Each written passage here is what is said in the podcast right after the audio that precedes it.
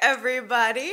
It's Allie, and welcome to our Y&R chat for Sunday, June 9th, 2019. Whoa, why would Kevin Fisher want to neck, needle, and then kidnap Phyllis, of all people?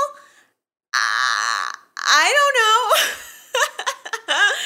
Have no clue. And from the looks of our previews for next week, Adam has no clue either. See, I would have thought for sure, if I hadn't seen that preview, that Adam was somehow behind all of it, pulling Kevin's strings. But it appears that Kevin is going to be meeting with Adam to use Phyllis's kidnapping as a, a weapon or a bargaining chip with him somehow? I don't know.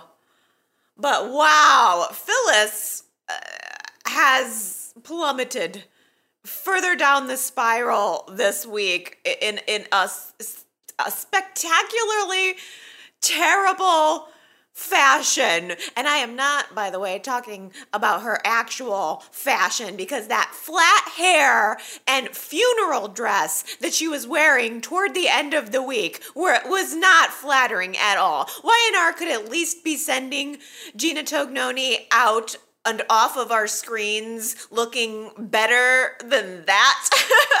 I don't know. Maybe I'm alone in that, but I thought she was just dressed for a funeral. I was not impressed. The only thing that was impressive was how incredibly low Phyllis has gotten. Let's start at the beginning. Because while Jabot Collective was celebrating their smash success, Phyllis was just getting smashed. she decided that she was so salty over Lauren forcing her hand to pull the plug on the whole Jabot knockoff website that she was going to crash the Abbott celebration party and cause some drama. She did. She made a scene. She embarrassed herself. She embarrassed Summer, and she ignited this very scary feud with Lauren that I think might be very interesting in the future. But yeah, it was scary. and then Phyllis just throws back a couple of glasses of champagne while she's there, gets in her car, and then almost crashes it into Adam. Phyllis was like driving down the highway at night, listening to a variety of tunes. I really was interested in what Phyllis's radio choices were.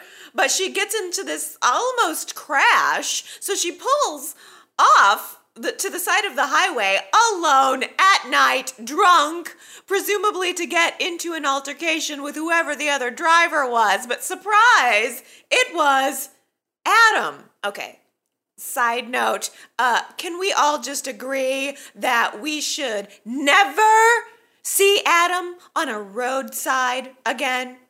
I thought that that was implied, but apparently not.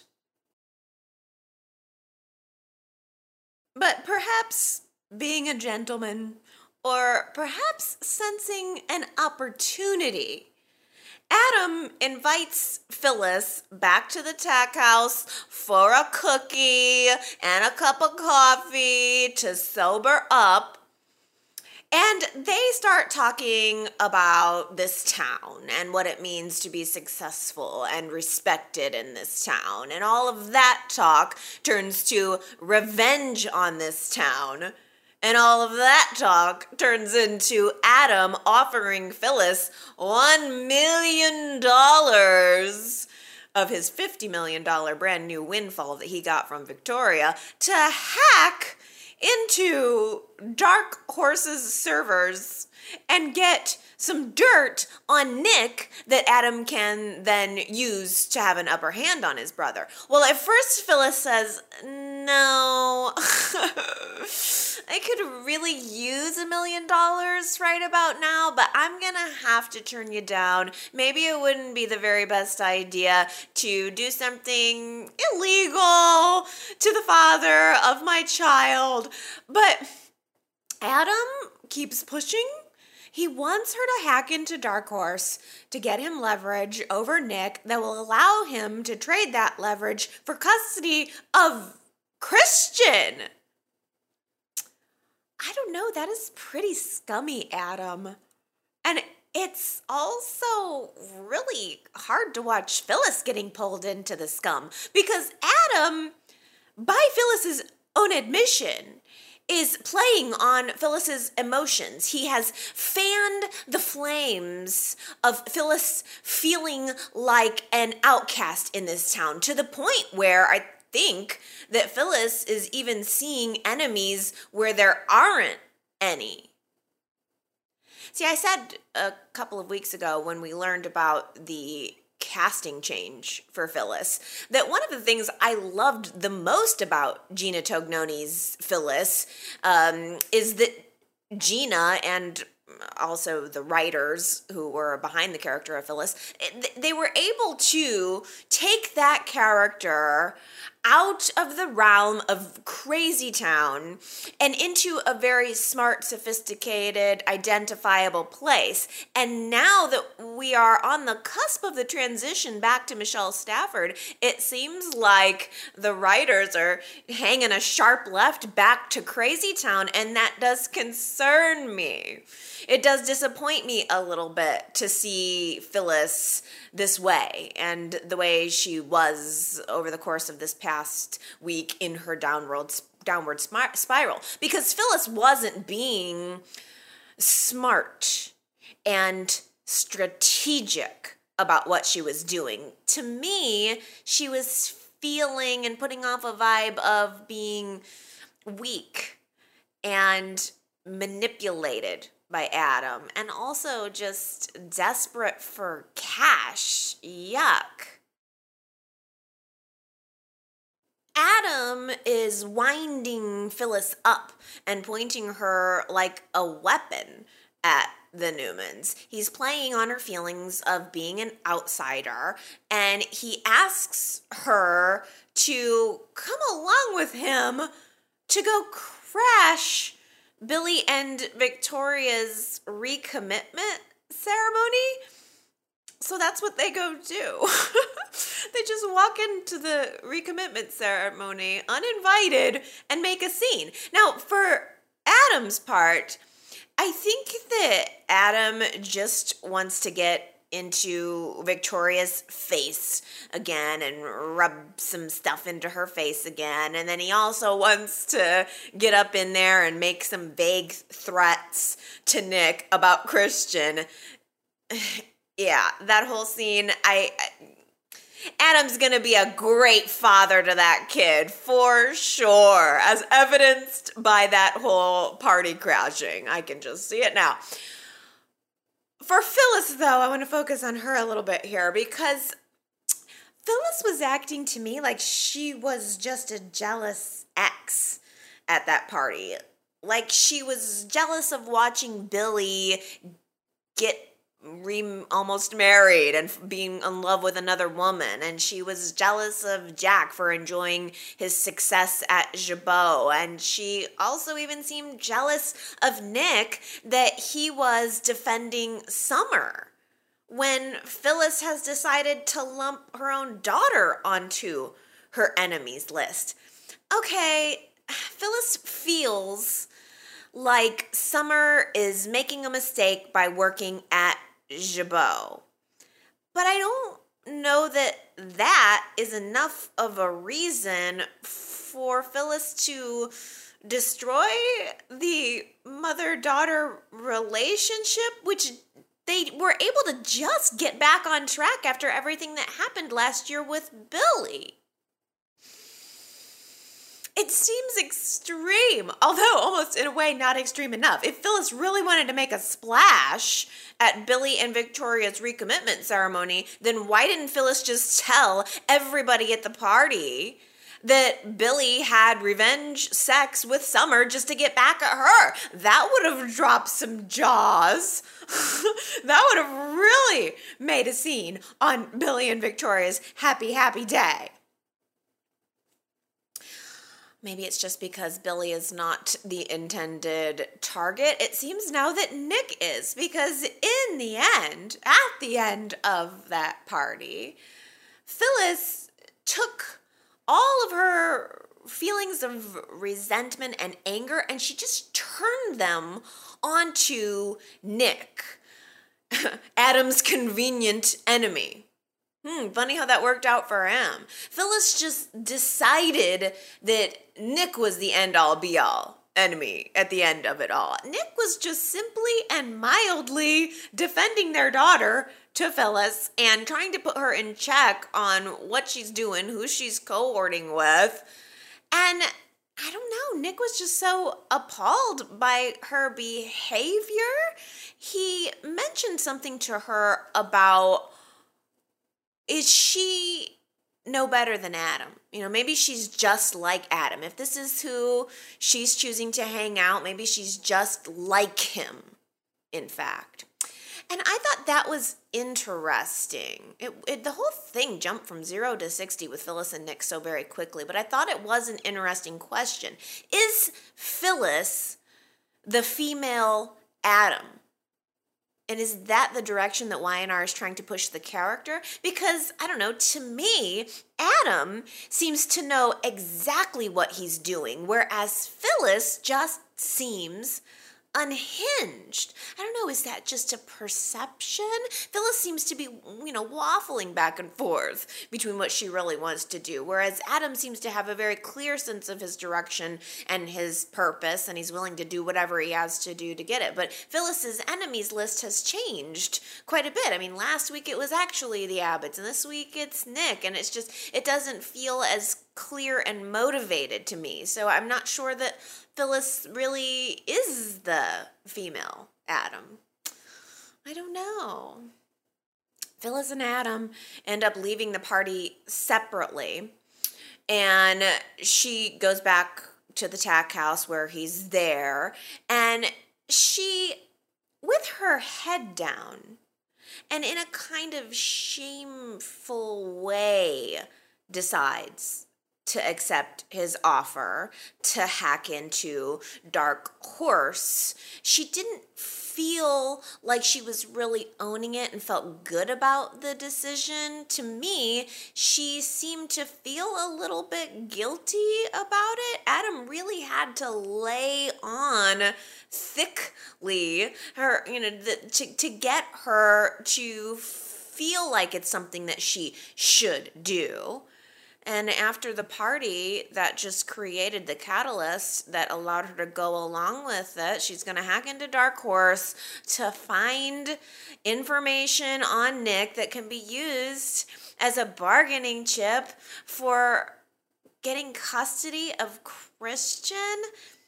And not only that, but now the price is not $1 million, but it's $2.5 million. $2.5 million for a kid, for the kid, is kind of what it sort of is like coming down to. That's pretty sick and twisted. But apparently, Phyllis is able to hack into those Dark Horse servers like magic through the front end of their website, which is hilarious to me. I loved how quickly she did it too. It was like two to three minutes on the Dark Horse front end website, and she's throwing up her arms in victory. Success! because that's how it works. All companies have their back end server files just accessible through like darkhorse.com. Okay.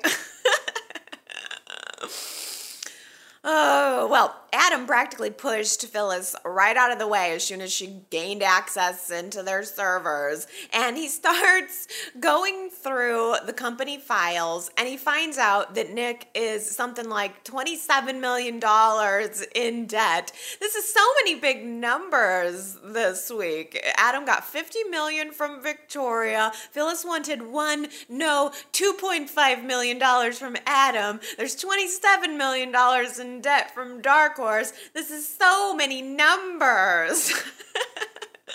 and why, by the way, would Nick have $27 million in debt with a single lender? That is absurd. Most companies and individuals, for that matter, would have a debt of that size with multiple lenders. But apparently, there's just one dude out there who was like, Yeah, sure, Nick, I'll give you $27 million and then I'll turn around and sell that debt to the shady guy who just called me on the phone asking to buy it. Okay. I guess so. Well, that's exactly what Adam does. He pays $27 million to Nick's lender to buy that debt so that he can own Nick's debt and then call in the note if Nick doesn't hand custody of Christian over to Adam. And he's effectively forcing Nick to choose between Christian and his company, his business that he founded. I'm like, Damn, Adam, that was elaborate. You could have gotten so much more bang for your buck hiring a team of lawyers. Maybe it would have co- cost you a couple hundred thousand dollars, and you could have just sued Nick for custody of the child who you know nothing about and have made absolutely no efforts to get to know, except for maybe like introducing yourself twice and having a couple of five minute meetings with him that were very uncomfortable. this was a really long and expensive way to go about it, Adam. That's all I'm saying, which is the point that Nick made when Adam went to Dark Horse and enjoyed holding that little bomb over Nick's head, threatening to detonate it. And, and Nick said, You don't even know my son. I'm not going to hand him over to you, so go ahead, pull the pin.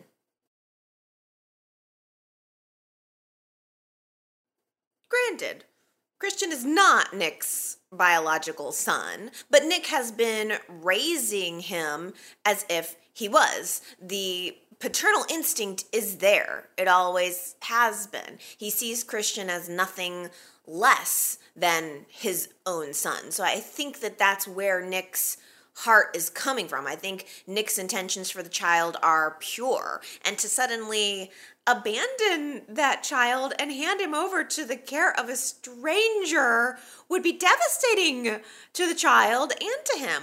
I'm I don't know how exactly old Christian is. What is he, three, four? My daughter is two or three. She would definitely know if I was just gone from her life. So I can only imagine that that's exactly what Nick is thinking too. There's no way that I'm just gonna abandon my child. I'm sure that a lot of biological parents pop up out of the woodwork after years of letting their child be raised by the adoptive parents. But they don't just get to crash through the living room wall and turn around and walk out the door with the kid that they abandoned. I mean, they can go ahead and sue for custody they can go ahead and give that a try. Or, here's a crazy idea why don't you try to develop a relationship with the kid first? try to earn that relationship back. Adam just came in with guns ablazing. And the more he blazes, the more it makes me empathetic with Nick, the more it pushes me to Nick's side. So, how about you? I've given you my view of it, but my view is certainly not the only view of it. In this battle of Nick versus Adam for paternity of Christian, who are you rooting for? YRChat.com, that's our poll question of the week. Who do you think should have custody of Christian? Adam, the biological father, or Nick, the uh, the adoptive father? Uh, if you had to pick for today, who should have uh, custody of Christian? I mean, I'm not talking like two, three years down the road if Adam's able to X, Y, Z. I mean, who do you think that Nick should just hand over? The child. Um, go vote in that poll and give me some opinions on that. Uh, uh, feel free to weigh in. Oh, I don't know. I just I I'm I'm so on Nick's side at this point. Phyllis made this remark to Nick at Billy and Victoria's non-wedding, saying to him something to the effect of, "Well, what makes you so sure that you're the good brother and Adam's the bad brother?" And I thought, oh, well, that's an interesting question. But I'm not sure if it really is a matter of good or bad, but perhaps it's a matter of right or wrong, because in this instance, I think that Adam is wrong.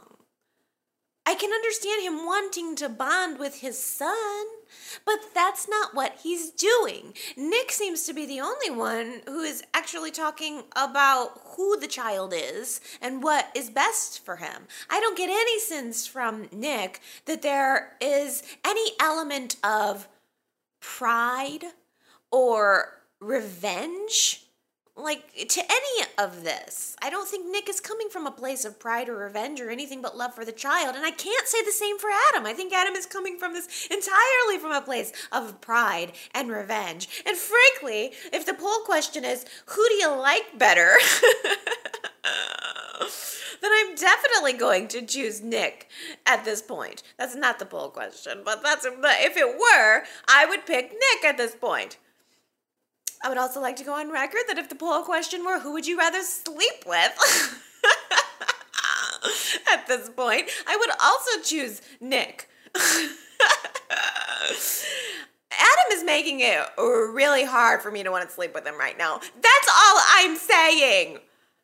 Adam Newman, you are going to have to do some real work to get me to want to sleep with you now. You have got a long way to go with this girl. Adam isn't fighting half as hard to get Chelsea and Connor back as he is to get Christian back. What does that say about his motives? And it also makes me wonder what role Chelsea is going to play in all of this when she returns. Sharon talked on the phone to Chelsea. Good talk, apparently. Chelsea tells Sharon that, you know, she's married and her new husband has adopted Connor. Well, why doesn't Adam go and try to blackmail that guy for custody of his other kid?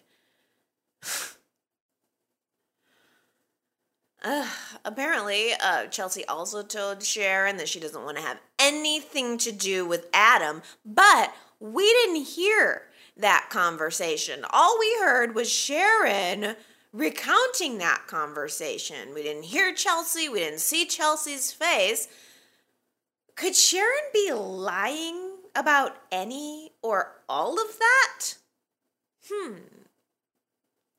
Ray told Sharon this week that he is very worried about Adam potentially manipulating her.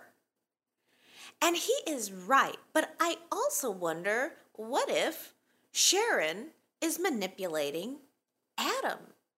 Is that giving her way too much credit? I'm not sure. But it doesn't entirely make sense that Sharon is taking such a mild stance on Adam's custody quest for Christian. Sharon has a personal connection to that child. she also raised him for a while. And Sharon also assured Nick when she brought and encouraged Adam to come back to Genoa City that Adam would not be doing anything that he's doing now. Sharon assured Nick that Adam didn't want custody of Christian. So there's got to be more going on with her. She seems like she's just fully supporting Adam no matter what he's doing, no matter even that he kind of gave her the blow off a couple of weeks ago. She's just totally under the Adam spell, or there is more going on with her. Sharon actually did run into Phyllis at the tack house after when Adam wasn't there, and Sharon said that she thought that was strange. She told Ray and Nick all about it when Nick came over to the house to fill Ray in on the coup that Adam just pulled. So Sharon was able to full fill in the blanks with Nick about Phyllis's involvement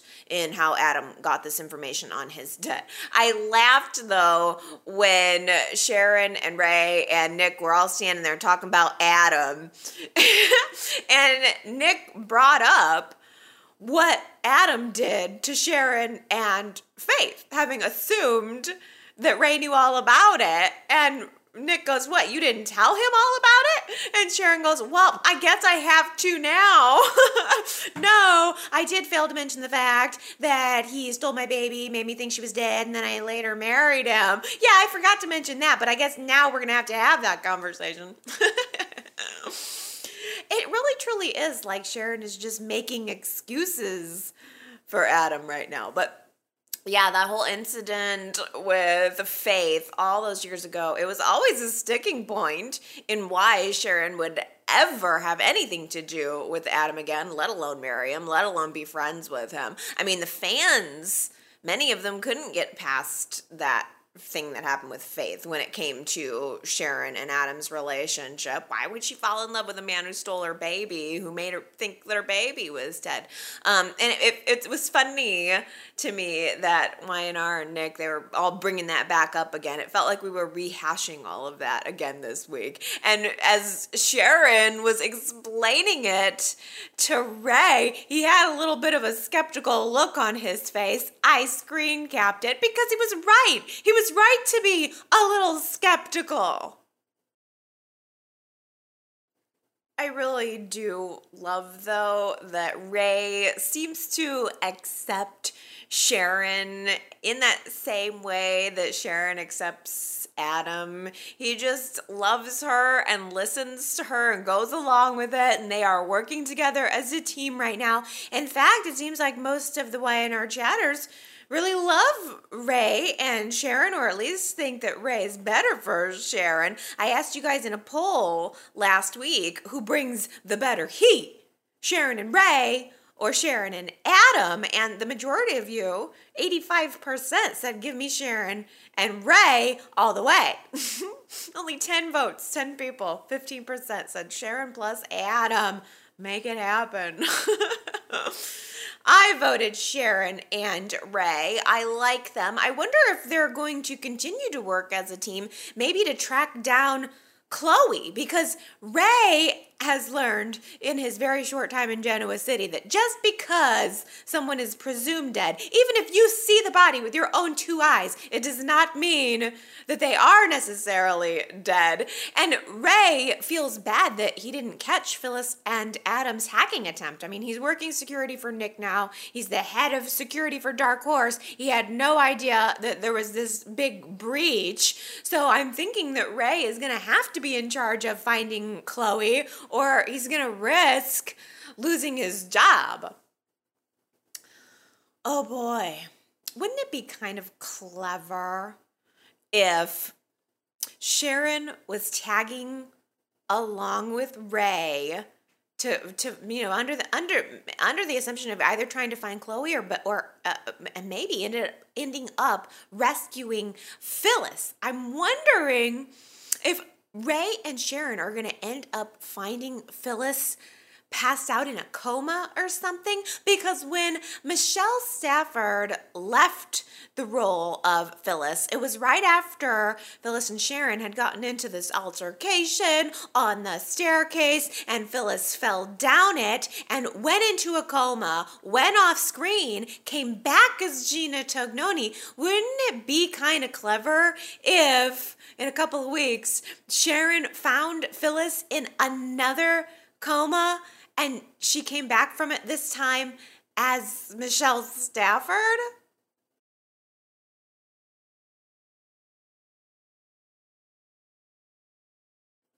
early in the week, Victor told Adam that he would not help him get back custody of Christian away from Nick. And Adam didn't like that.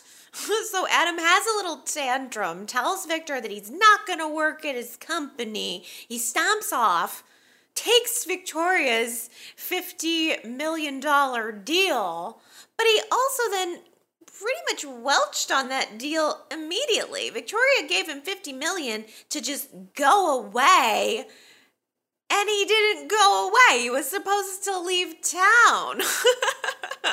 so is Victoria still patting herself on the back about how ruthless she is and how she can really compete with these guys because Adam had three demands. She gave in to two of them, and Adam's still working on number three at all costs. For crying out loud, not only did Victoria get played by Adam, but Adam practically ended up using Victoria's own money to buy Dark Horse out from under Nick. Way to go. Way to go, girl. Uh, Adam is the he's like he's the only winner. Everybody else is losing left and right, and Adam is just win win win and steamrolling through town. Does Victoria even really need to be wrapped up in all of this drama with Adam after everything that she went through last year with JT? I just wonder if Victoria should have quit while she was ahead. Forget about Adam, forget about Newman Enterprises, just focus on her non wedding with Billy, maybe go on a non honeymoon to Jamaica and just relax for a couple of months. She would have been smarter to just kick back in a hammock and watch all of this go down, at least for a little bit. I mean, I know that that wouldn't be very exciting for long, but at least for a little bit. I cannot believe how forgiving Victoria was that Phyllis and Adam crashed her big day with her children standing right there. She did not let any of that bother her. She said, That's fine. We got our vows in. They can go ahead and crash my wedding if they want to. I don't know who this woman is.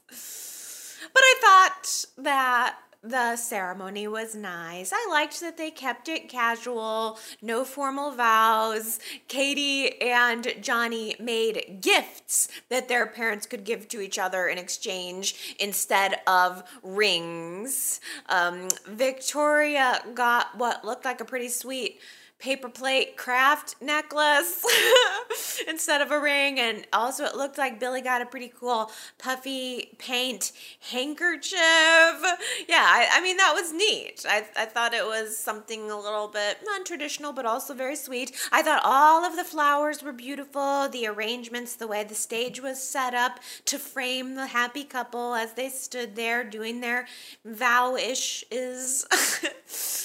Um, I loved all of those uh, like oval shaped champagne glasses. A lot of times you see the the tall stem champagne glasses, but this event had the ones that were like a shorter cup. I love glassware. I especially love vintage glassware. I have you should see my cabinets. I have so much glassware, but I don't have any of those champagne flutes that are like cups. And there's just something sort of vintage and you know like uh, I don't know like uh, old school timey kind of party about those. But I I don't know. It was a little touch that I thought I thought all the champagne looked pretty bubbling in those glasses. It was, you know, it was a little exciting. I liked the little touches. But what was most exciting to me, by the way, was how after Phyllis crashed that party, she dashed over into the ladies' room, you know, to go pee.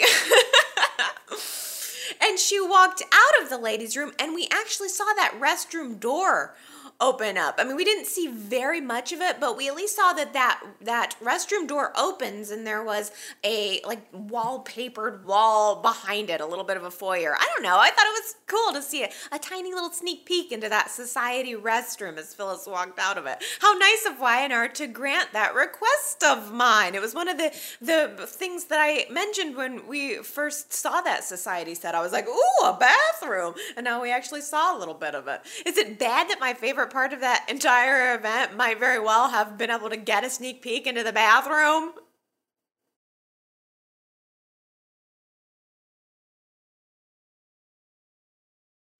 Abby sees a text message coming in from Victor Newman, her father, to Nate, who's Victor's personal physician, and it's something about results and treatment. And Abby realizes immediately that something is off about that. Why would my father be texting him about treatment? So she asks Nate for details on Victor's condition, and understandably, Nate wouldn't give them. He shouldn't, obviously. Um, he's just doing his job, and Abby, I would think, should respect that. That there are some boundaries that he's not going to be able to cross. She kind of huffed off, though. She was a little angry with him about it. I mean, they just got together last week, and they're already having a, a first fight this week. Um, Abby then decides to go do what she should do. Should do the the right thing is to just approach Victor about it. Just go to Victor for answers, and of course he's going to evade. I mean, Victor tells Abby that oh he was just texting Nick because he has he has a back injury. He even kind of does a little oh my back my back just for effect, but it's a total lie. Abby didn't buy it, uh, so she goes to Nikki about her concern. I thought that was a smart move. And then Nikki goes to Victor and asks him for once in his life to be honest with her. And for once in his life, he was honest with her. Victor informs Nikki and us, the audience, that he has a rare blood disorder. Hooray! Hooray! A rare blood disorder. This ought to be uplifting after going through Neil's death and funeral. Yay!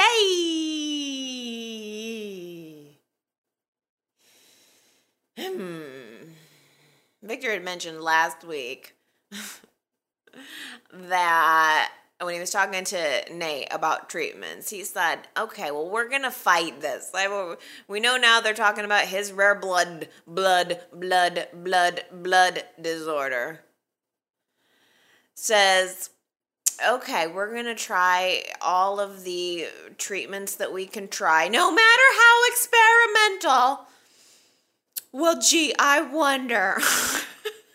if there might be some kind of experimental treatment wherein one of Victor's blood, blood, blood relatives or children could give him a blood transfusion and save his life. And hmm, I wonder if Adam will be the match. Hmm, I wonder if Adam will try to use that as a bargaining chip to get something that he wants.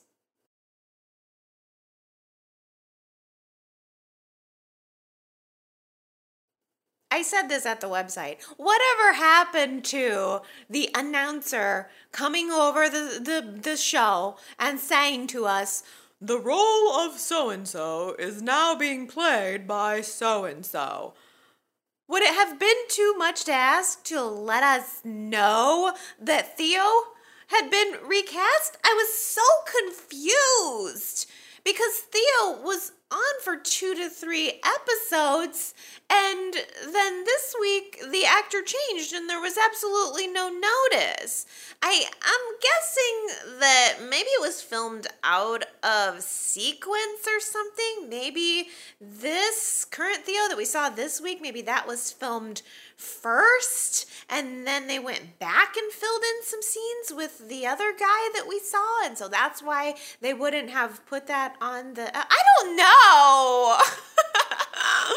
I thought I was going crazy. The day that he came on the air, I was like, I did I call another guy Theo? Was I wrong on my inner chat? Oh, I'm such a fool. I felt embarrassed at first because I thought, oh my gosh, I must have thought that other guy was Theo. no, it was Theo. He just has a whole different head now.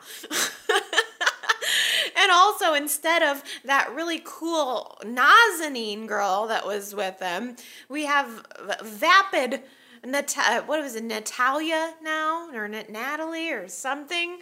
I don't know. I will admit though, this Theo, this version of him, seems like a better physical match for Summer. He's a little less boy band and a little more hunka hunka burning love. I mean, he's hunky. I, I did kind of want to shake him into reality a little bit after seeing his dorky dance moves. And I'm going to have to insist that he get a little bit of a haircut. It doesn't have to be short, but I need a little bit more trimmed off of that hair. before I can really, really get into him, but I think I can get there. He's attractive. And Summer was very attracted to him. She was very impressed with him. She was partying and throwing back shots with him all week. She was throwing back shots like a girl who did not just recently have a liver transplant. She is she's making that liver work really hard right now. All of her organs are working hard right now. She, Summer goes back to Theo's hotel room to hang out and also to make out and then also to wake up in bed together the next morning. I mean, okay, it seemed like they agreed. They had a good time. They're keeping things casual. and meanwhile, stuffy old Kyle is at home, decidedly not doing shots, decidedly not going out dancing and partying and pl- joining into the reindeer games. I think Kyle is just at a different place in his life. I mean, both are okay options, but I think Kyle is enjoying building his life and his home right now with Lola. He does not need to be out on the dance floor drinking back shots, trying to fill some kind of a void. That's what Summer's doing. It's very obvious.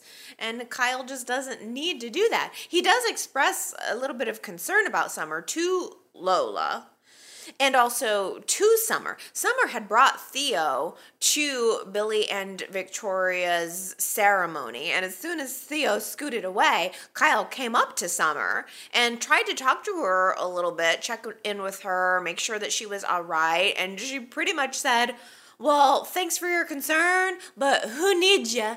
Which was kind of her vibe throughout the whole week. Like, yeah, this guy screwed me over. I really can't stand him, but he's still in my life and I have to tolerate him. Yeah, I mean, that whole marriage, the whole thing was screwed up, and it wasn't either only one of them's fault. I mean, it was both of it was a mess of both of their making. After Billy and Victoria's ceremony, though, and after having talked to Summer, Kyle I think had this sort of renewed sense of himself and what he wanted. He sneaked back into the society kitchen where Lola was working and he was so moved by the romance in the air that he spontaneously proposed to Lola. She was stunned. I, I was stunned. It came out of nowhere. I mean, they had just finished doing this cute little thing where they tied a cocktail napkin around each other's fingers, but it was supposed to be just cute and pretend. Neither of them thought that it was for real. Uh, but but then he, he there you go. Then he just came out. He proposed. I really think that Kyle was just so overcome with his love for Lola, and also after watching Billy and Victoria's ceremony, I think Kyle had a glimpse of the kind of life and the kind of marriage that he actually would like to have. And so he just blurted that proposal out. At first, Lola turns him down. She says, Oh, it's just all too sudden. It's all too soon. And it is. It most certainly is too soon and too sudden, but uh, the heart wants what the heart wants. I don't know. Lola did start to really, really think about the idea. She took Kyle's proposal seriously. She heard it. And she went and talked to Ray. She got a list of cons for why she should not marry Kyle from Ray. And she also overhears Summer giving her own little list of cons unknowingly. Summer had overheard Kyle talking to Jack about his proposal to Lola, and Summer was just hurt. She, yeah, I think it was understandable. She's been burned in all of her marriages, and she really wanted to make it work with Kyle, foolishly. And now here we are. The divorce isn't even final, and Kyle's already in love and getting married again. So Summer's talking to Theo about it all, really bashing on the idea of marriage, and Lola overhears it. And oddly, that's what makes Lola decide that she really does want to marry Kyle. So Lola goes back to the apartment to tell Kyle, just as Kyle is hanging up the DIY I'm sorry banner decor. that shot of Kyle standing in front of the banner that he probably made with each letter spelling out the phrase, I'm sorry. I screen capped it, of course, because if that moment does not encapsulate Kyle and Lola's relationship perfectly, I don't know what is. She, th- that is the cycle of these two. Kyle does something well meaning and wrong. Lola is offended. She gets ticked off at him. He apologizes. They kiss and make up. That's the cycle. It's happened a dozen times in the short amount of time that these two know each other, and this time is no exception. But Lola comes home and she says, No, no, no, don't be sorry. I love you. I changed my mind. She accepts his proposal and the ring and the big expensive wedding, all of that stuff will come later. My favorite part of this little journey was Kyle asking Ray for his permission for Lola's hand in marriage. I thought that that was a really well written piece of dialogue between those two guys, and it was delivered really well by both of the actors. I thought that Ray played the overprotective big brother role perfectly, and Kyle played the uh, slightly scared but sweet suitor right to a T. It was great, and I thought it ended on a really positive note for both of them. But just because Ray gave Kyle his blessing to marry Lola doesn't mean that someone else will. I don't think Ray is going to be the obstacle for Kyle and Lola. I think Mrs. Rosales, who we know is going to be coming around the mountain in a couple weeks, uh, I think she is maybe possibly going to be an obstacle for them. Is she going to be all for her youngest child? Going ahead with these impromptu nuptials to a man who is technically still married? Or do you think she's going to have a little something to say about that?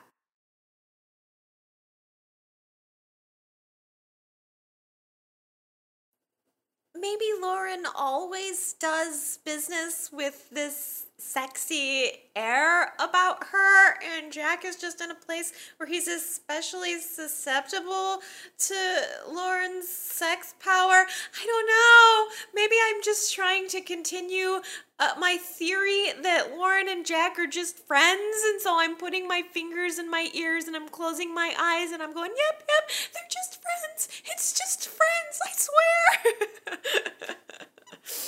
Because I don't want it to be more than just friends. I'm too afraid of this. Oh, but it it's not looking good. Jack did not want to let Lauren leave that Jabot collective party. He was like, "Can I pour you another glass of champagne?" And he did not want Lauren to leave their little dinner meeting on on Friday, even after Michael left. And he was also kind of watching her walk out the door. Lauren was slinking away, like with her hips swaying side to side, and he was looking. Oh, I mean, I can't blame him. He's human. But he really does seem especially taken with her. She's married. Jack, she's married, and you know it. They talked about it. I am concerned.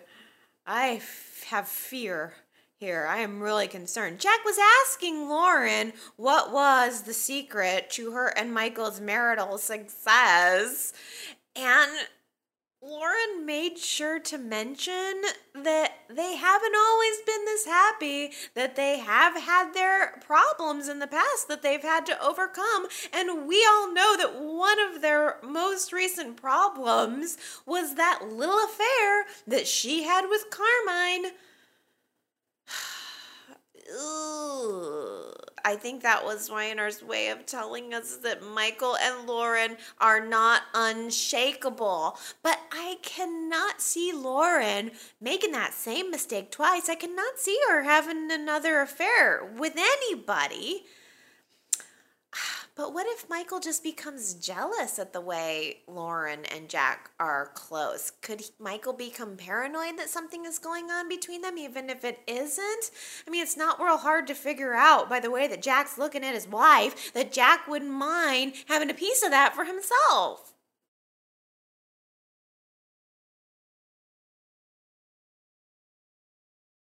I do not think that Traci expected to be writing a romance novel any more than she expected to find herself attracted to Cane in the process. I think Traci just tried to get on board the creative flow, and this is where it took her.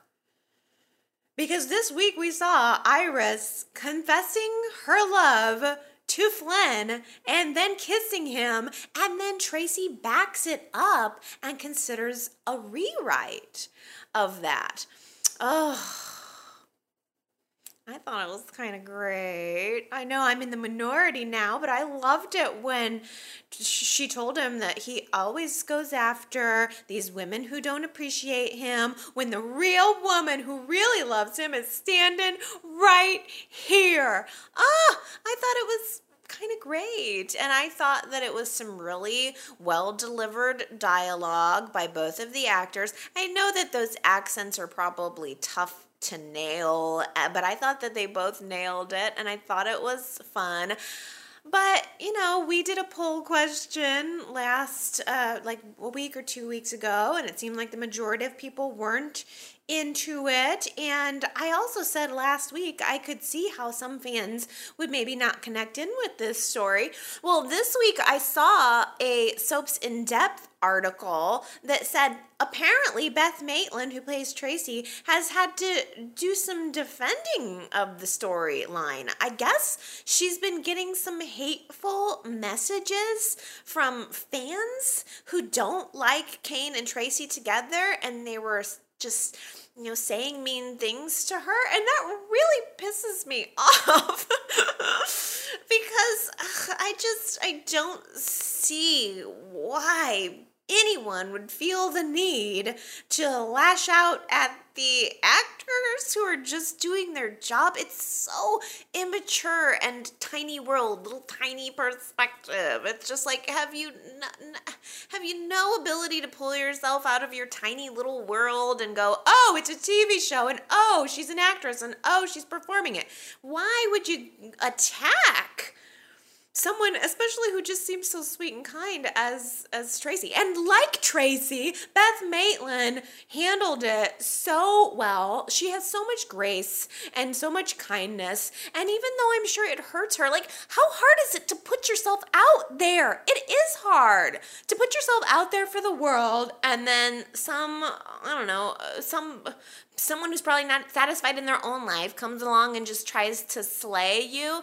It's so when you're trying to be raw and to offer something to someone, I don't know. It just I felt so bad for her. She is such a human being, and I I just really like the way she handled it. You can find the article at cbssoapsindepth.com. Ugh, I just don't understand why people are so horrible. If you don't like the story or a character, that's okay, but don't send hateful messages to the actors. See, this is exactly the reason why Y&R should have done a celebrity stalking storyline. How relevant and timely would that have been right now?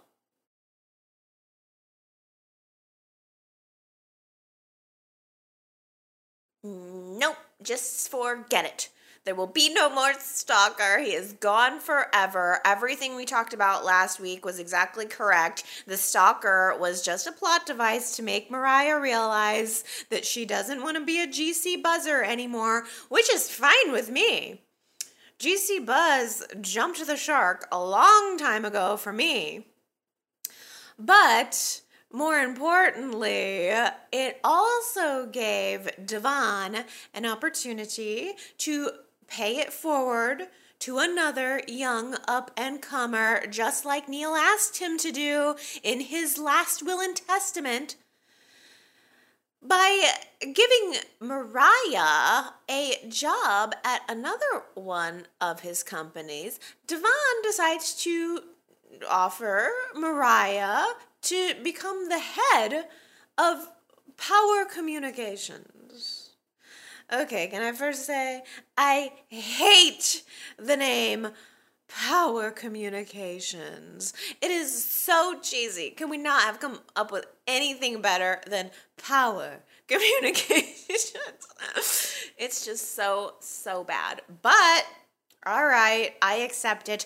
Power Communications. I guess Mariah taking the leap from becoming a, a, reluctant barista to becoming a, reluctant TV host to then becoming a reluctant PR representative. It's not that more of a leap than any of the other career tracks that other people have had in town. So I'm going to assume that Mariah is going to take that job and run with it, and that Mariah will also be doing some PR for LP, which means means all of this, as we said last week, is just another avenue for Mariah to collide with Ana on.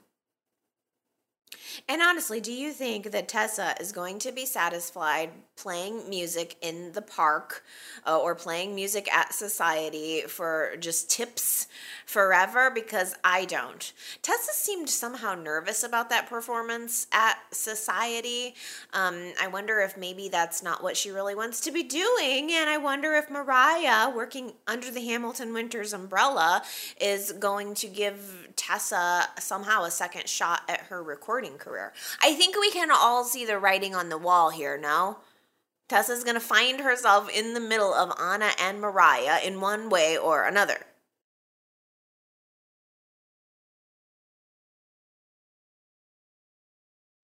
Jet ran out the door so fast this week, I barely got a chance to say goodbye.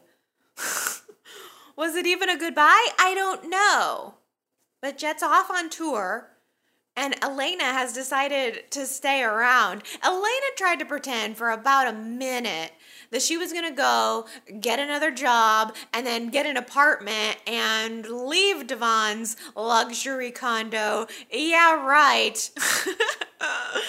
Girl, please why don't you just kick back, kick up your feet up onto one of those fuzzy couch pillows that Devon's got, have a drink, and order up a brand new wardrobe on Devon's Fenmore's charge card. Enjoy it, girl. you hit the boyfriend jackpot. Embrace it. Devon is so totally head over heels about Elena. And I actually think that it's a good thing. I don't even think that he's trying to replace Hilary in any way. I don't think that he is seeing visions of Hilary because it has anything to do with Elena. He, see, Devon is never going to be over Hilary. He's never going to get over the loss of his wife and his child. It's a reality that he is going to have to continue to face every single day in one way or another for the rest of his life. So I actually think it's a good thing that he's seeing Hilary because it represents that he is facing that reality. He's not trying to hide from it, he's not trying to tuck it into the back of his mind. When he made love to Elena this week, he wasn't seeing Hilary in the bedroom, he wasn't seeing Hilary's face transposed onto Elena's body. It was afterwards that he saw her as if he was acknowledging the past at the same time that he was stepping forward into his future with Elena. I mean, I don't know. I think Devon and Elena are adorable. The only thing I could possibly want more from them and him is maybe another therapy session for Devon. Maybe give Devon someone to talk to about the feelings that he's having and this crossroads that he's at between his old life and his new life. I think Devon needs to talk to someone real, someone who can validate for him that in reality, it's okay for him to move on.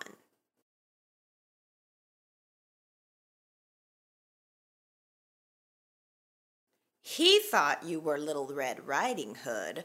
Turns out you're the big bad wolf. Who said it? The answer? Billy. Billy said, You're the big bad wolf to Victoria about Victor underestimating her ability to be ruthless. Is she really the big bad wolf, though, I ask you, especially now, knowing that she kind of got had. She spent $50 million for nothing. Was that her personal fund, by the way, or did that end up coming from the company? I'm not sure, but I am sure that it was a little bit of a tricky quote because only six of you guessed it right. Congratulations, Keisha, Sheila, Henry, T. Nicole, Nancy, and Justin. You guys nailed it. Here's a happy little quote for this week. I don't know, I just liked it. It seems relevant. Why repeat history when you're looking for a new beginning? Hmm. I know, that's just how I feel. I felt it. I heard it. I thought, oh, that's the one. Why repeat history when you're looking for a new beginning? Well, I tell you, I'm looking for a new beginning, and I love that quote. If you think you know who said it, go to yrchat.com to leave your guess. And if you get it right, then I will give you your shout out on next week's chat.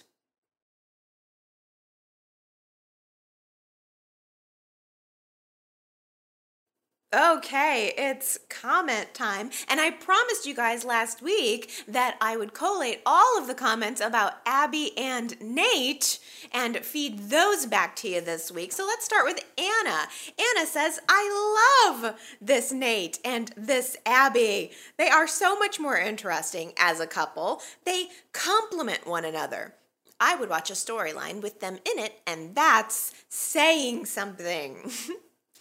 Jamie was also loving new Nate and Abby, but also feels kind of guilty for loving a recast of Nate so much. Uh, but Jamie says it's uh, one of her favorite things on the show. Well, hey.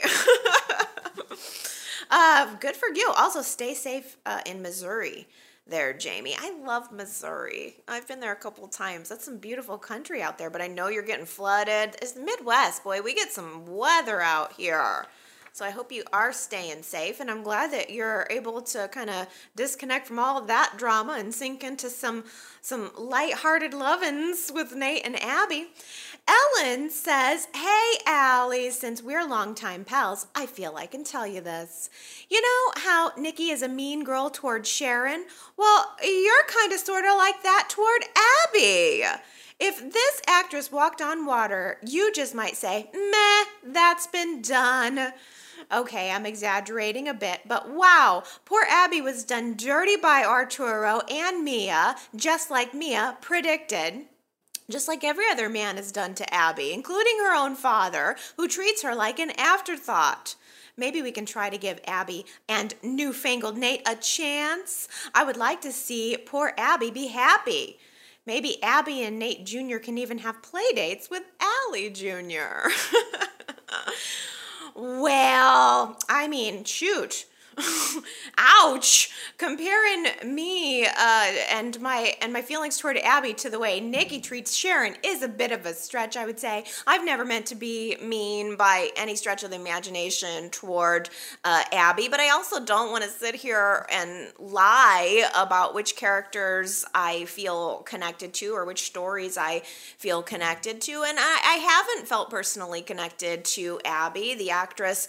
You know i've said many times just it just just it's just not my cup of tea. Uh, but that uh, definitely doesn't mean that I don't want y'all to enjoy it. I also think that. Um, you know, we all kind of put our own personal stuff um, onto the show, and there's different reasons why different people respond to different stories. And uh, to be honest with you, right now, I am going through a little bit of a family drama, and it has been kind of hard. Um, there's a lot of grief and stuff going on, and I have been really trying to keep it super positive for Y&R, but I also acknowledge that there are some times that I feel frustrated about the show, and I have had to ask myself, okay, am I frustrated about life or am I frustrated about the show? Show. And last week, I will admit, I did check out on Abby and Nate a little bit because I just, you know, I had felt that way about Abby previously. And then now we're getting to her new relationship. And there was definitely a part of me that was like, I just don't have anything to give this right now. So I'm gonna check out. I'm gonna let the Y&R chatters tell me why I should love them. I'm gonna let. I wanted to kind of farm out some of that positivity because I just couldn't find it in myself, and um, you know I'm gonna probably continue to struggle to do that. Um, yeah, yeah. Uh, so. I am. I. I. It's. You know. I want to try to be positive and get, give everybody a, a fair shot. And so. Uh, you know. I don't want to come off in any way as being um, you know, disparaging toward a, a, a character or a storyline that someone else loves. I've never wanted to do that. That's sort of the whole point of Y&R chat is to keep it positive, but I have to work at it a little bit too. You know, I'm, I'm not not perfect, so please don't throw a brick through my window and uh, with a note attached saying that I'm ruining anyone's life with my gossip, um, because it's certainly unintended. You know, we've all got our own stuffs, including me. But I, I, I, definitely did go through with my promise to pull together some positive comments for them. I at least did that. Uh, and, Leslie says, I like Abby with Nate. I just struggle to see a storyline to keep them interesting. I like Abby, the character, most of the time, and I feel bad when she gets a tougher break than most. I feel about Mariah, Leslie says, the way that Allie feels about Abby. The character bores me and has no chemistry with anyone. Well, yes. See, um, now I love Mariah, and here's someone who doesn't connect with Mariah. So I think we're all just kind of coming from different places, and it's all good. And I, you know, I, I don't have anything specifically, I guess, um, against the character. I agree she's had a, a tough break. She just isn't my favorite. You know, what are you going to do? You got to have your favorites or you're not favorites. I, I guess I can't love everybody equally. I'll tell you who I'm having some trouble loving though is uh, Adam. this is I have been struggling. This is another one of those instances where, again, I'm kind of going through something.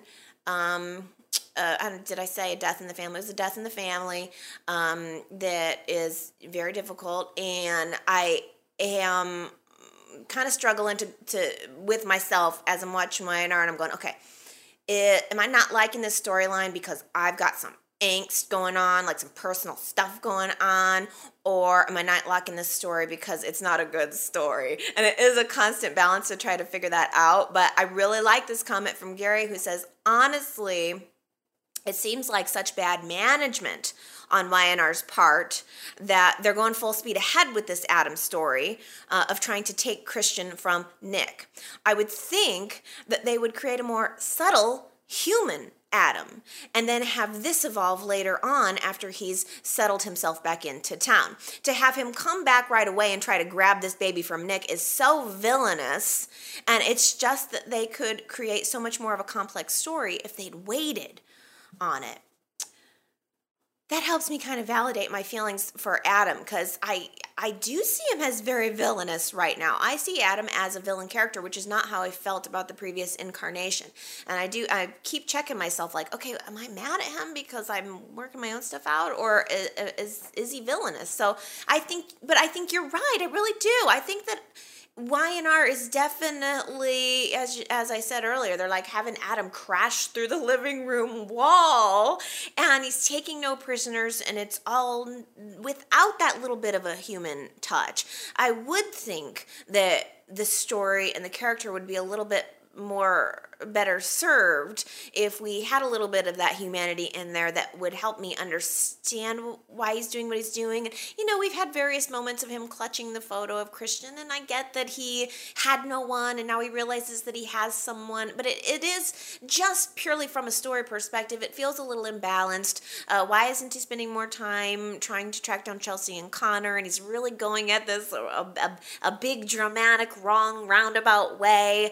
Uh, I I think the story could be better, but then I never want to take away from something that someone else is really enjoying. So, um, you know, it's hard kind of riding that line, not only within myself, but also balancing all, all of all of the different views of everything everybody else is saying. I mean, look at this. This just four pages of notes, just of the things that I've um, you know, brought brought together uh, just to talk about for our chat. So there's a lot of opinions and stuff going on there too, um, and uh, you know, maybe Y&R is doing a successful job in that they're getting us talking about it.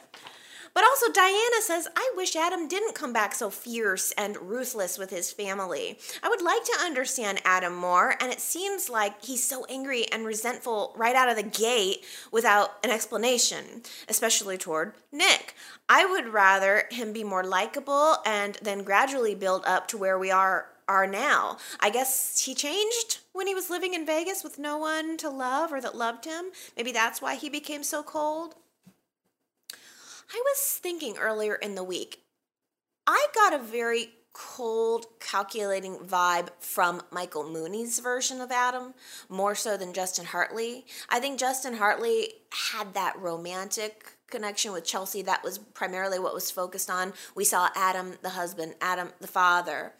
And now here we are with Mark Grossman, and it almost seems like a return to the Mooney version of Adam. Almost like the the Hartley version is kind of gone. Like maybe Chelsea brought out the best in him, and with Chelsea gone and moved on, maybe that's where uh, you know, where the the viciousness is coming from. I'm sure that that could. I, I just want a little more of that though. I want more of that humanity so that I don't have to work so hard. That's another thing. It's like you know when you're going through all this other stuff in life. It's like I, I just I don't want to have to work so hard to like something, and uh, and I feel like I am having to work pretty hard to like Adam specifically right now. And last week it was Abby. I was just like I don't have the emotional energy to give to this. I just don't have it.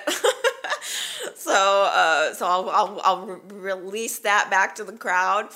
Uh, but here, I mean, it's it's interesting to at least hear a couple other people were sort are sort of in that ballpark also with Adam, which is the, a, a big forefront part of the show right now. It's hard to miss. Ellen says, of course, Christian should not suddenly be snatched away from the only father and home that he's ever known, but Christian is Adam's son. Wouldn't it be a lot easier for Adam to go to court to seek custody? If Nick had been smart, he would have built an alliance with Adam when he came back from the dead. Maybe he could have worked something out with Adam. Nick just beating his chest and insulting Adam is so pathetic. It's never going to work. Plus, have you ever heard of an adopted child who doesn't want to know their biological parents? Come on, Nick, think long term here. This is a fair point, Ellen, in that Nick and Victoria made Adam an enemy immediately. They didn't try to broker any kind of peace with him. They immediately went on to the defensive at a time when he wasn't trying to gain anything extra. I mean, I was suspicious of him um, as much as they were, but but yeah, uh, uh that is a fair point. That all I mean, it isn't just the onus wouldn't just be on Adam to broker the peace. It would need to come from both sides. Shakona says Nick had no mercy on Dylan, his own brother, a good man, when he snatched Sully, Christian, away with no remorse.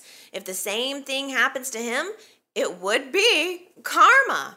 Oh, Oh, oh, oh, that's very good. That Nick did the same thing to Dylan, his brother, who was a good man. Leslie says, I agree with what Shakona says. I've waited for the day that Adam comes to turn the tables on Nick, since Nick was so cruel. And the main reason I wanted Adam back, I even see Sharon. Oh, oh, wait, wait, wait, wait. Sorry.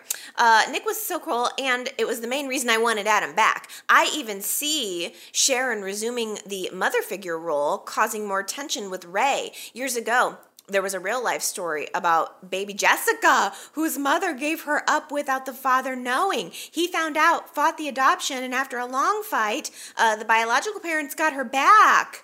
Um, and it was at around Christian's age.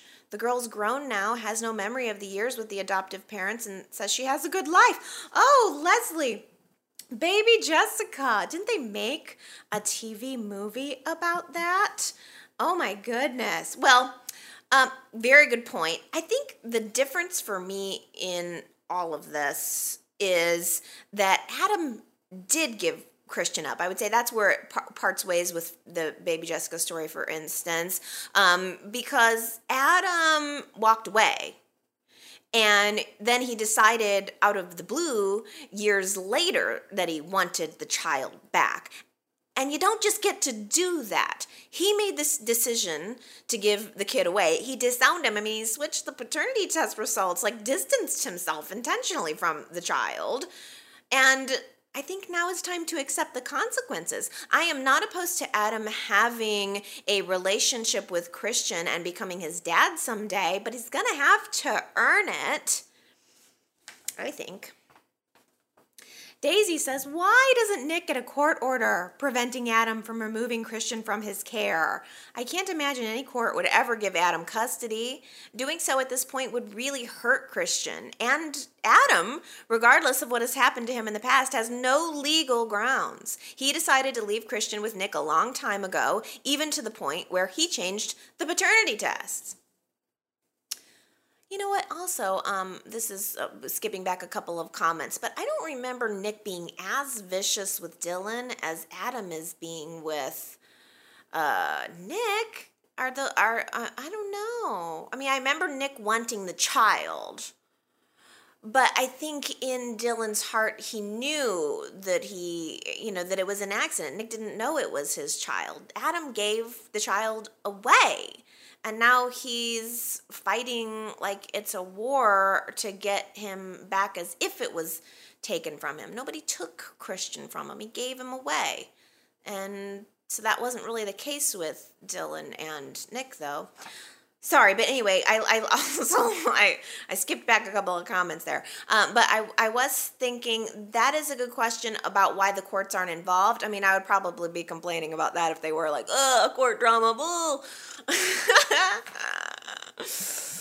Because, yeah, I would think, oh, but do we have any documentation? What is the status of that? Is there a, any kind of paternity written down anywhere? And also, wasn't it right around last Father's Day that Victor was trying to take Christian away from Nick and that failed? Now, here we are a year later and it's Adam trying to do it?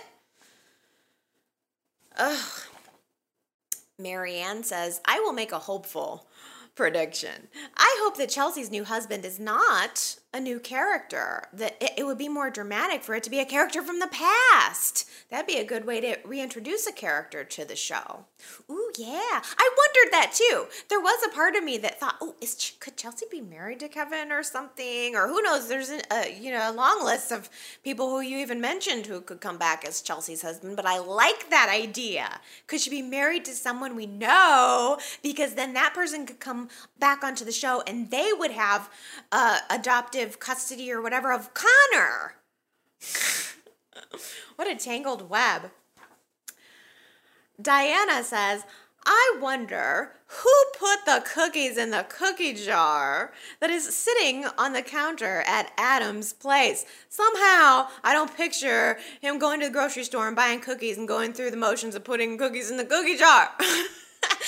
Did Victor order Cook or some other staff member to put them in there before Adam moved in? A very unimportant and useless thought, but I can't help but wonder.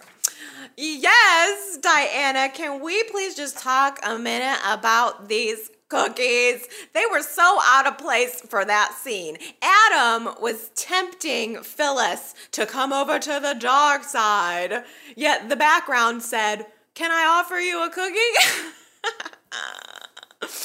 A big cookie, too.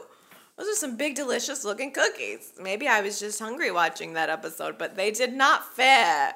I mean, that whole tack house is horse and power and globe and world domination themed. Can I offer you a cookie too?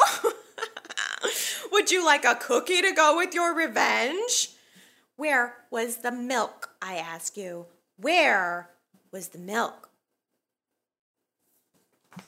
Tina Cole says, I think this week Y&R should be dedicated to Gina Tognoni, who gave an incredible performance of Phyllis and became one of the best on Y&R.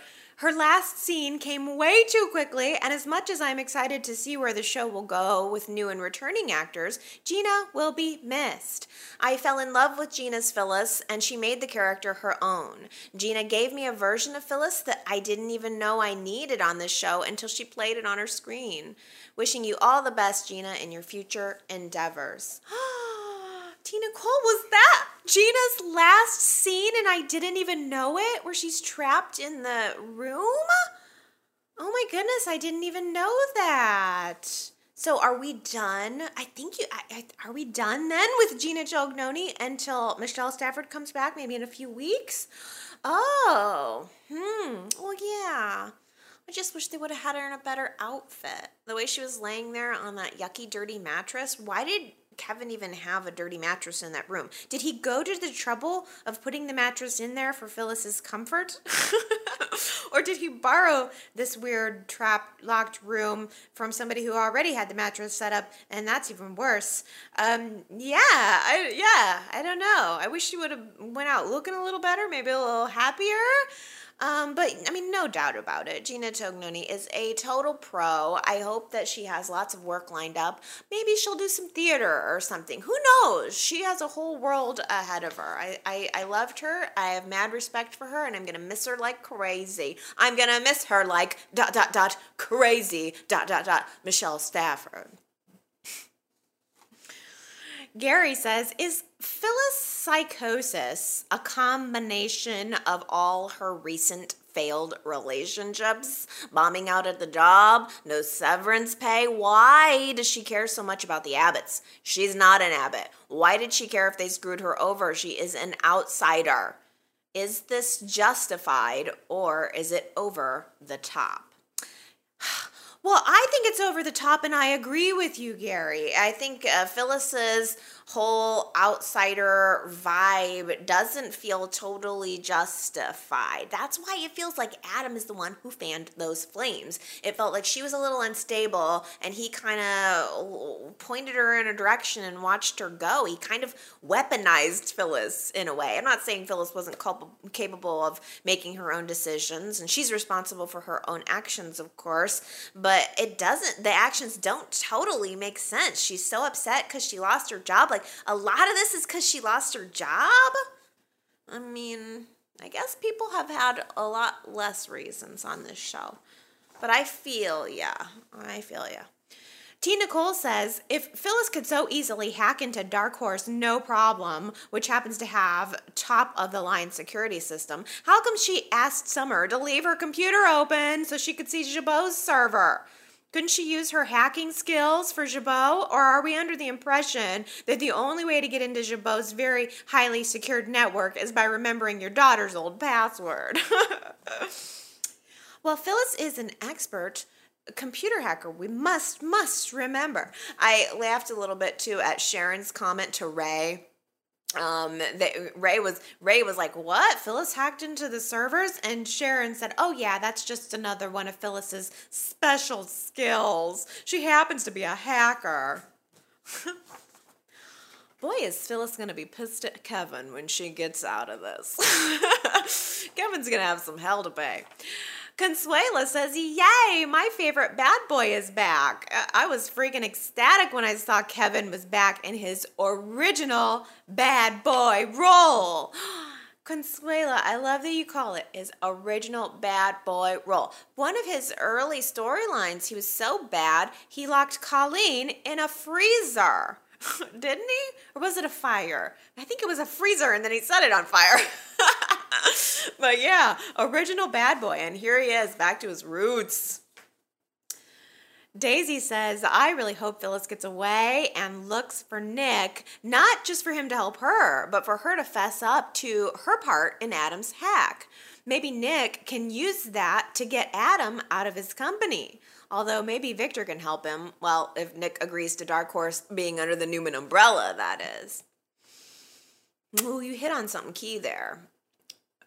Nick consulted with Michael later in the week and said, Hey, is there anything I can do about this coup that Adam just pulled? And Michael said, Well, yeah, you can find somebody else to finance you. Maybe you can buy the debt back. And we all know who has deep, deep, deep, deep, deep pockets in this town. I mean, Nick would probably, I would think he would rather let the company burn to the ground rather than go to Victor for help, but they were bonding a little bit too this week. So maybe Victor will agree to bail out Dark Horse in exchange for it coming under the Newman umbrella. And then he'll probably make both of the boys work together. Hmm, good point, good question. Ana says, I want Phyllis and Adam to run Dark Horse. Adam is really the dark horse, and it, it, Adam is really the dark horse in that a dark horse is someone who's underestimated, and then they come from behind and win. Mm-hmm. I know it's like I felt like Y&R tried to make Nick a dark horse. They tried for a minute to try to make Nick like an Adam, a little bit conniving, a little bit schemy, and it just never really worked. Josh Morrow bless his heart, he just doesn't pull it off. but yeah, I think you make a good point. Like Dark Horse would have been the perfect name for Adam's company that he would have started. So who knows? Maybe he will end up owning it. Maybe he will literally just own Dark Horse and be the new owner, and Nick will go back to Newman or do something else. Uh, also, Ana thinks we should do another poll about Adam in the upcoming weeks because he picked up the pace over the course of this week. Yeah, because we did the initial first impression poll about Adam when the actor first came on, and I think the majority of people were not feeling the performance. But now, as we're getting into it a little more, yeah, we should do a follow up poll and find out if people who didn't like him at first, maybe their opinion has changed. Maybe, maybe not. I mean, it is given some pretty good drama, it's given lots of stuff to talk about. Well, speaking of polls, let's get some comments about uh, the Sharon and Ray or Sharon and Adam poll. Tina Cole says she votes Ray, Sharon and Ray. Uh, I am still all for the Sharon and Ray love story. They just got together and like to have them as a couple, f- and I'd like to have them as a couple for longer. I think I would also like to first see this actor's chemistry with Chelsea before we paid him off. Who knows? Maybe Adam will get with Phyllis. Yeah, I saw that comment a couple times this week. Is Adam gonna hook up with Phyllis at some point in the future? I could see it. I could certainly see it. They'd be a pretty formidable duo, wouldn't they? Consuela says that imaginary sex scene with Adam and Sharon was freaking hot. So much hotter than Ray and Sharon. Adam and Sharon was extra steamy. Uh, and Maria makes a good point saying Adam and Sharon are steamy together for a hot minute, but when it comes to marriage and long term relationship, I would rather see Sharon with Ray. I know, Ray is the Marion man. Ray's the good catch. I want to see Sharon have a good catch. Oh, Diana did a little bit of research here for us. Uh, Diana says, I had never heard of the shot, the shooter Hot damn, that drink that they were drinking in the bar. Uh, so Diana says, I looked it up to see if it was a real drink or just something made up for the show. Apparently, a hot damn is a real drink. Summer and Theo and Natalia were drinking. The ingredients are one part whiskey, one part orange juice, one part rum, and one part vodka. so essentially, Diana, what you're saying is it's like three. It's like it's like uh, uh, three quarters liquor, one quarter orange juice. Whiskey, rum, vodka, and orange juice. I mean, at that point, with all that, you might as well just skip the orange juice and have all the rest of them. You might as well just start drinking back the bottles.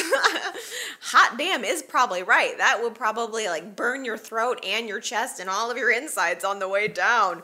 Ooh, no thank you. No thank you. Kyle and Lola, let's talk about those two lovebirds. Shakona says, Will Summer get pregnant by new guy, Theo, and then decide that Kyle is the father to save her sham of a marriage? Survey says, Yes. I hadn't even thought of that. Oh, would she really do that? She seems like oh, she seems like she's over it. And also, wow, if she is pregnant, she's drinking a lot. well, I guess then if yeah, if Theo was the maybe she would need to pull it back. Maybe that maybe what you're saying is true. Maybe we're gonna see Summer in the coming weeks throwing up. Oh man. And then it's question of oh is it because she's drinking so much or is it because of her liver? Maybe she'll go into the doctor to see if there is something wrong with her liver, liver and she'll find out that she's pregnant. And then will she try to pass off the baby as kyle? I don't know. We've been trying to make summer pregnant for a while now haven't we? Ever since billy. I don't know Shakona also says that both Kyle and Lola are way too immature to get married. Running to members of their family for approval is so childish. Well, Lisa seems to think that Ray and Lola's mom, who uh, is Eva LaRue, cast uh, cast onto the show just fairly recently. Lisa thinks that Ray and Lola's mom is going to stir up trouble in a different way than I said on the show. Uh, that maybe there'll be a triangle between her and Jack and Lauren. Lisa says with Kevin returning to the show, Michael may be pulled to the dark side to try to help him, could partner with Phyllis, and that could cause some problems in his happy marriage.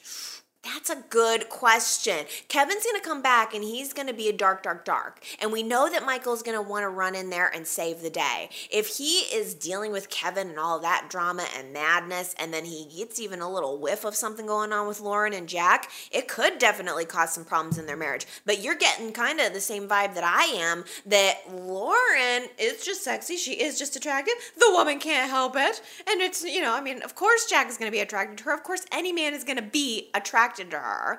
But maybe it's not going to be Lauren who's going to do anything to mess up this marriage. Maybe it's going to be Michael. And yeah, I mean, I think um, Rey and Lola's mom would probably be in right around the age range, right, where she could snuggle up in there on an easy triangle with Lauren and uh, Jack. Hmm.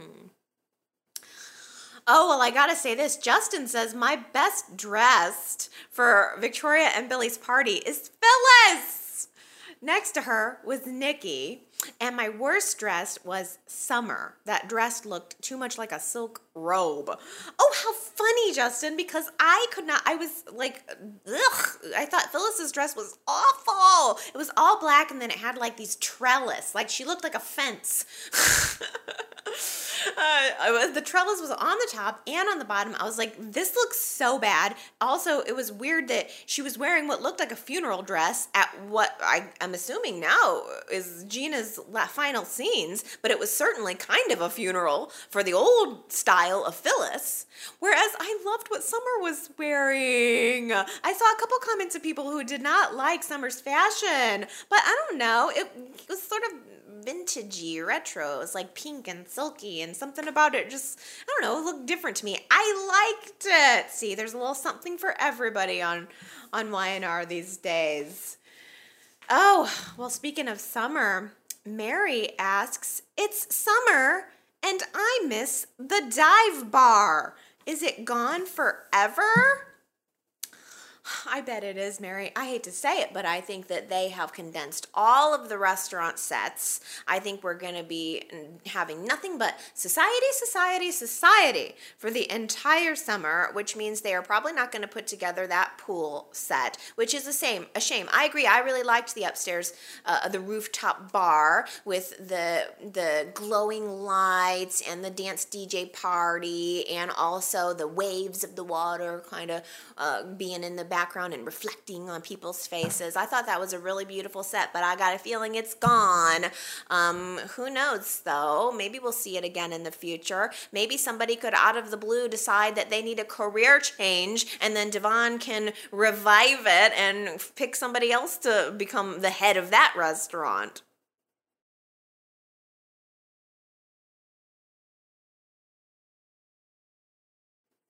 Okay, my Y&R friends. I think I've done a a good job here at Y&R Chat this week. I sure tried. And I am sorry if, um, you know, if I seem down or if I'm not being as positive as I normally am. I sure don't mean to. It's just one of those things. It's hard to not let uh, real life bleed into your your damn fiction. You know, I mean, I hate that when real life is bleeding into my my damn fantasy. Trying to enjoy my shows over here, and all reality starts like busting down the front door. That's so rude of life.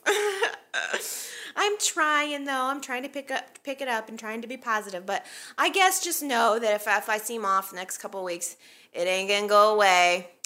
And if I seem if I seem a little off, uh, that's that's probably why. So bear with me. Maybe give me a little inch of uh, uh, some extra slack, and don't take offense, please, if I if I say anything wrong. I'm, I'm sure I'm sure not meaning to. Um, okay, well, okay. Y&R chat slash slight alley therapy. It's nice just to know you guys are there, though. I sure, I really do appreciate your participation in your comments and to know that you're watching the show right along with me. So keep them coming. Don't go away. I love you. I, I, I totally appreciate that you're there and I will be back next week and we will see where we are in our, our in our little reality and fiction blended universe here. okay, I love you guys. Have a good one. Bye.